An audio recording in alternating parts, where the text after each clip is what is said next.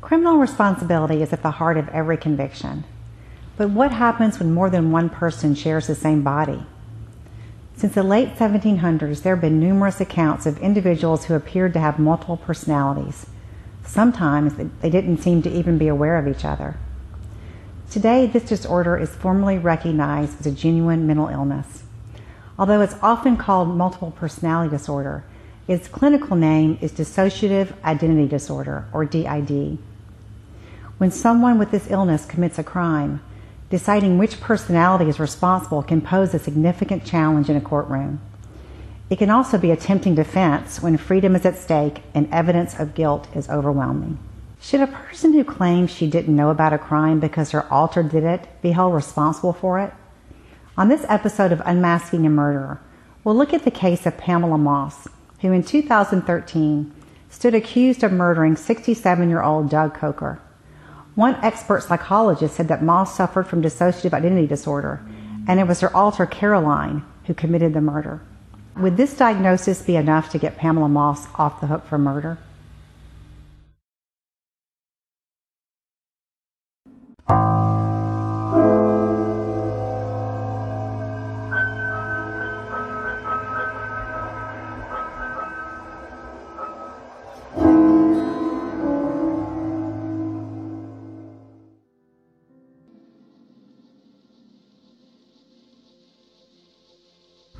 For most of us, spring symbolizes a time of rebirth. It's a season to look forward to when the cold grayness of winter gives way to sunshine and new life. However, in McDonough, Georgia, on the morning of March 13, 2012, the promise of spring gave way to something ominous, something dark. For 67 year old Doug Coker and his wife Judy, the day began, as usual, with breakfast together.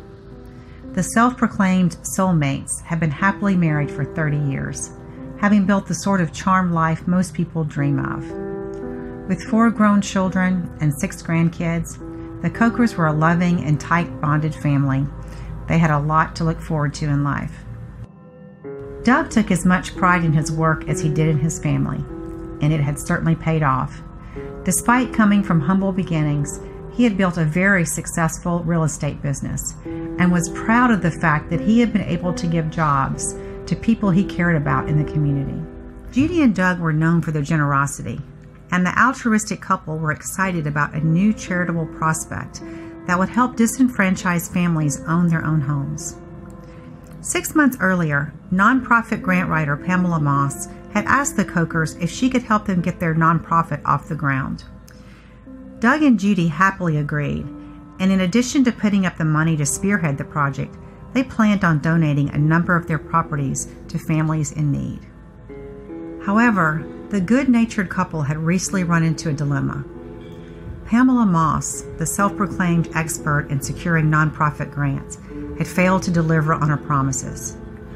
Doug had already given her $85,000 to put toward the charity, but had yet to see any progress made. After six months of excuses, Pamela finally agreed to meet with Doug that day to discuss how to move forward. Judy was a little nervous about Doug's meeting with Pamela, but not Doug. He just wanted to get their money back and put the whole thing behind him. When Doug left the house that day, it was the last time Judy Coker would ever kiss her husband goodbye. After attending to his other routine business obligations, Doug Coker made his way to McDonald's in Macon, Georgia, to meet with Pamela Moss and get his money back. Judy called to see how the meeting went, but couldn't reach Doug. Hours went by, and Judy still couldn't reach her husband. The Cokers spoke often throughout the day. When Judy hadn't heard from her husband, she knew something was terribly wrong. It was completely out of character for him to be out of touch for so long. She worried that he might have had some medical emergency. He had a history of having aneurysms. When the Coker's nephew, also concerned, phoned the Henry County Sheriff's Department and explained the situation, they immediately put out a bolo be on the lookout for Doug due to his medical history. Family and friends started canvassing nearby neighborhoods and backcountry. Pretty soon, everyone was involved in looking for Doug.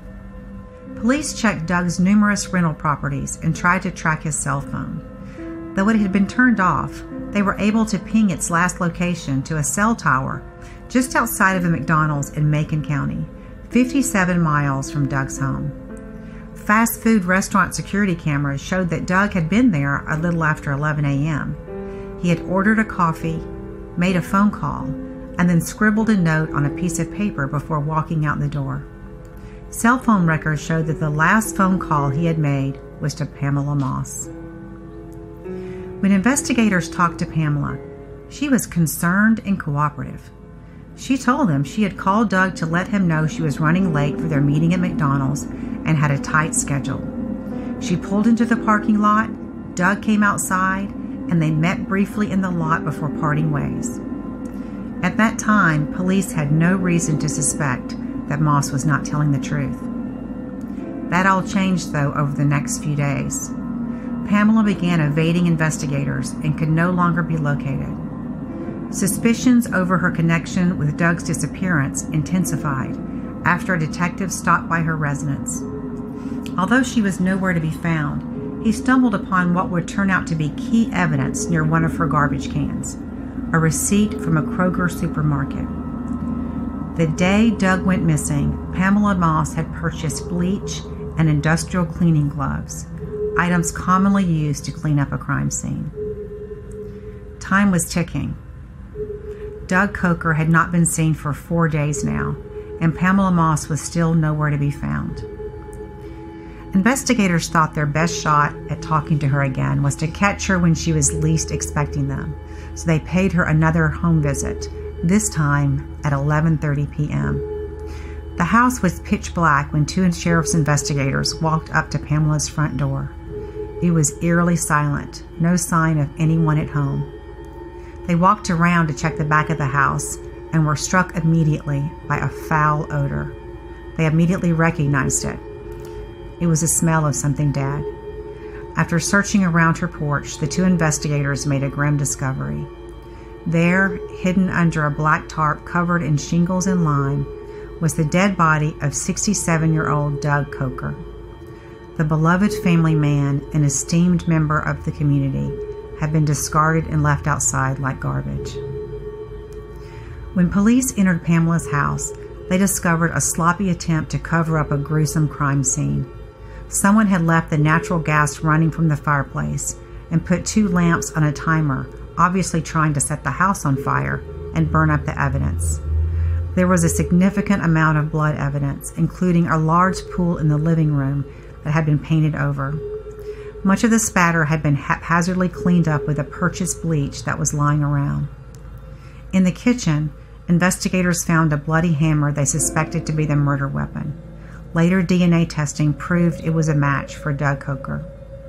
Doug's body had been placed next to a large plastic tub that was filled with bloodied gloves, plastic sheeting, trash bags, and easy move pads, a device used to move heavy objects. Investigators also found bags of lime nearby, which is typically used for lawn care to reduce odors. Pamela Moss was now a murder suspect. They eventually tracked her down and arrested her at a hospital where she had been admitted for a suicide attempt. Judy Coker was devastated when she heard the tragic news of what had happened to her husband. The kind and generous man that she had built a life with was gone, and Judy had to deal with the horrible way he had died. She couldn't believe that someone she trusted, who was supposed to help her husband give back to the community, could end his life. The nightmare, though, became worse when they discovered that Pamela Moss had, in fact, killed before. In 1996, Pamela Moss, then Pamela Fry, was charged with another murder that of her own mother, 64 year old Barbara Sherman Fry. She was accused of poisoning her with an overdose of antidepressants. Prosecutors said the motive was a $500,000 life insurance policy. However, right from the start, the defense thought something was wrong with Pamela. They hired two psychologists to evaluate her. Both hypnotized Pamela, and both witnessed the emergence of alters, or separate personalities with distinct voices and mannerisms. They diagnosed her with multiple personality disorder and told the judge that the real Pamela had no control over her alter's actions. She didn't even remember them. They also reported that Pamela Moss had been sexually abused at age 12 and that one of her alters had memories of even earlier abuse, but couldn't remember details. Taking this into account, the judge allowed her to plead guilty to voluntary manslaughter. In the fall of 1997, Pamela Fry was sent to Pulaski State Prison and served eight years for taking the life of her mother. If only the judge had known at the time that less than a decade later, she would be charged with another murder.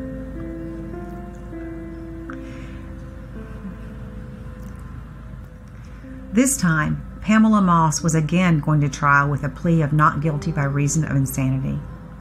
According to the prosecution, the story was straightforward.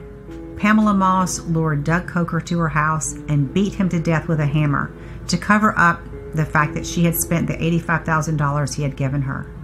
She had targeted Doug for his wealth and generosity and never had any intention of starting a nonprofit or repaying the Cokers. Pamela's attorneys saw it differently. They again relied on the multiple personality disorder defense, although this disorder is now known as dissociative identity disorder.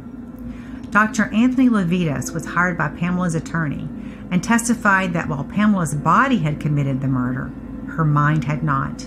Instead, he said it was Caroline who killed Doug. Caroline reportedly told the psychologist that she had murdered Doug because they had gotten into a verbal conflict and she had mistakenly thought her life was in danger. Moss recalled as her alter ego Caroline that the day Doug was killed, she heard screaming, and at one point, a man was standing over her with what looked like a curtain rod. Feeling threatened, Caroline said, she defended herself and Pamela and hit him, but couldn't recall with what. After that, she said she simply remembers seeing blood. And blood there was. In other words, she said, she had delusionally, mistakenly believed that Doug Coker was going to hurt Pamela and had killed him in self defense. But would this defense be enough? Odds looked good after the judge ruled that the jury could not be told about her previous manslaughter sentence during Doug's trial. The problem for Pamela was the crime scene told a very different story from Caroline's account, and unlike people, evidence doesn't lie. Police investigators discovered countless attempts in Pamela's home to clean up and cover up the bloody attack, not to mention her failed effort to burn the place to the ground. Investigators counted over 228 separate bloodstains, much of which had been hastily cleaned or painted over. However, the question wasn't if the body of Pamela Moss killed Doug Coker, but what her state of mind was at the time of the murder. In order for a person to be found not guilty by reason of insanity in a Georgia courtroom, the defendant had to show one of two things. Either she had acted under a delusional compulsion that justified the killing, or she didn't know the difference between right and wrong at the time of the murder. The cleanup attempts clearly suggested that she knew what she did was wrong, but she argued, at the time of the murder, she delusionally believed she was protecting herself. The prosecution had their own psychologist.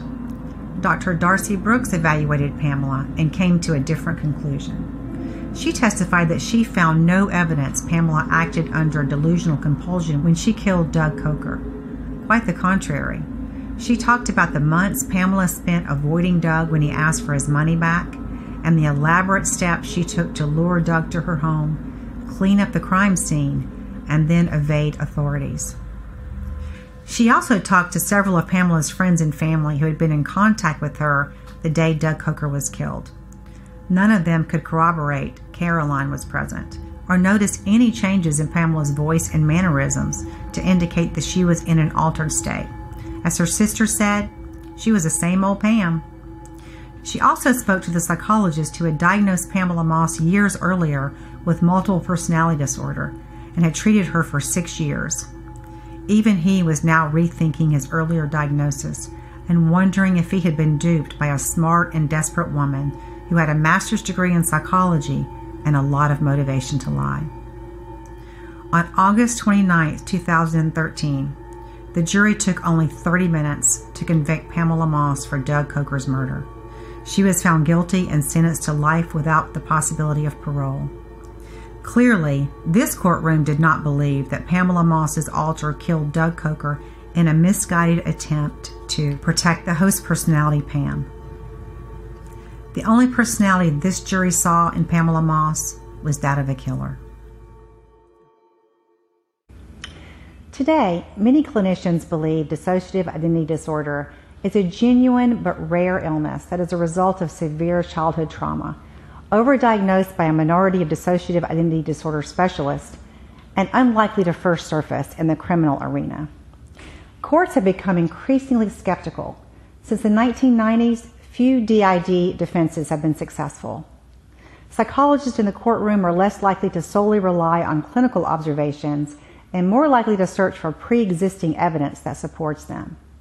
Pamela Moss is a case in point. At the time she first received her multiple personality disorder diagnosis in 1996, no one verified her claims of abuse, asked loved ones if they had ever observed any personality shifts, or check to see if her records contained prior evidence of dissociation. She was allowed to plead guilty to involuntary manslaughter, even though the facts clearly suggested she deliberately overdosed her mother for a $500,000 insurance payout. In 2012, that strategy failed. Not only did detectives uncover a mountain of evidence suggesting Pamela Moss, not Caroline, planned executed, and attempted to cover up a murder. A forensic psychologist testified that if Pamela Moss had ever had DID, no one had seen any evidence of it since she stopped treatment in 2003. She also argued that the defendant had given conflicting stories about her mental state at the time of the murder, and that someone, even an alter who killed in self defense, was not likely to hide the body under the porch afterward. The verdict is still out on how often DID appears in the therapist office, but in the courtroom, most juries demand proof.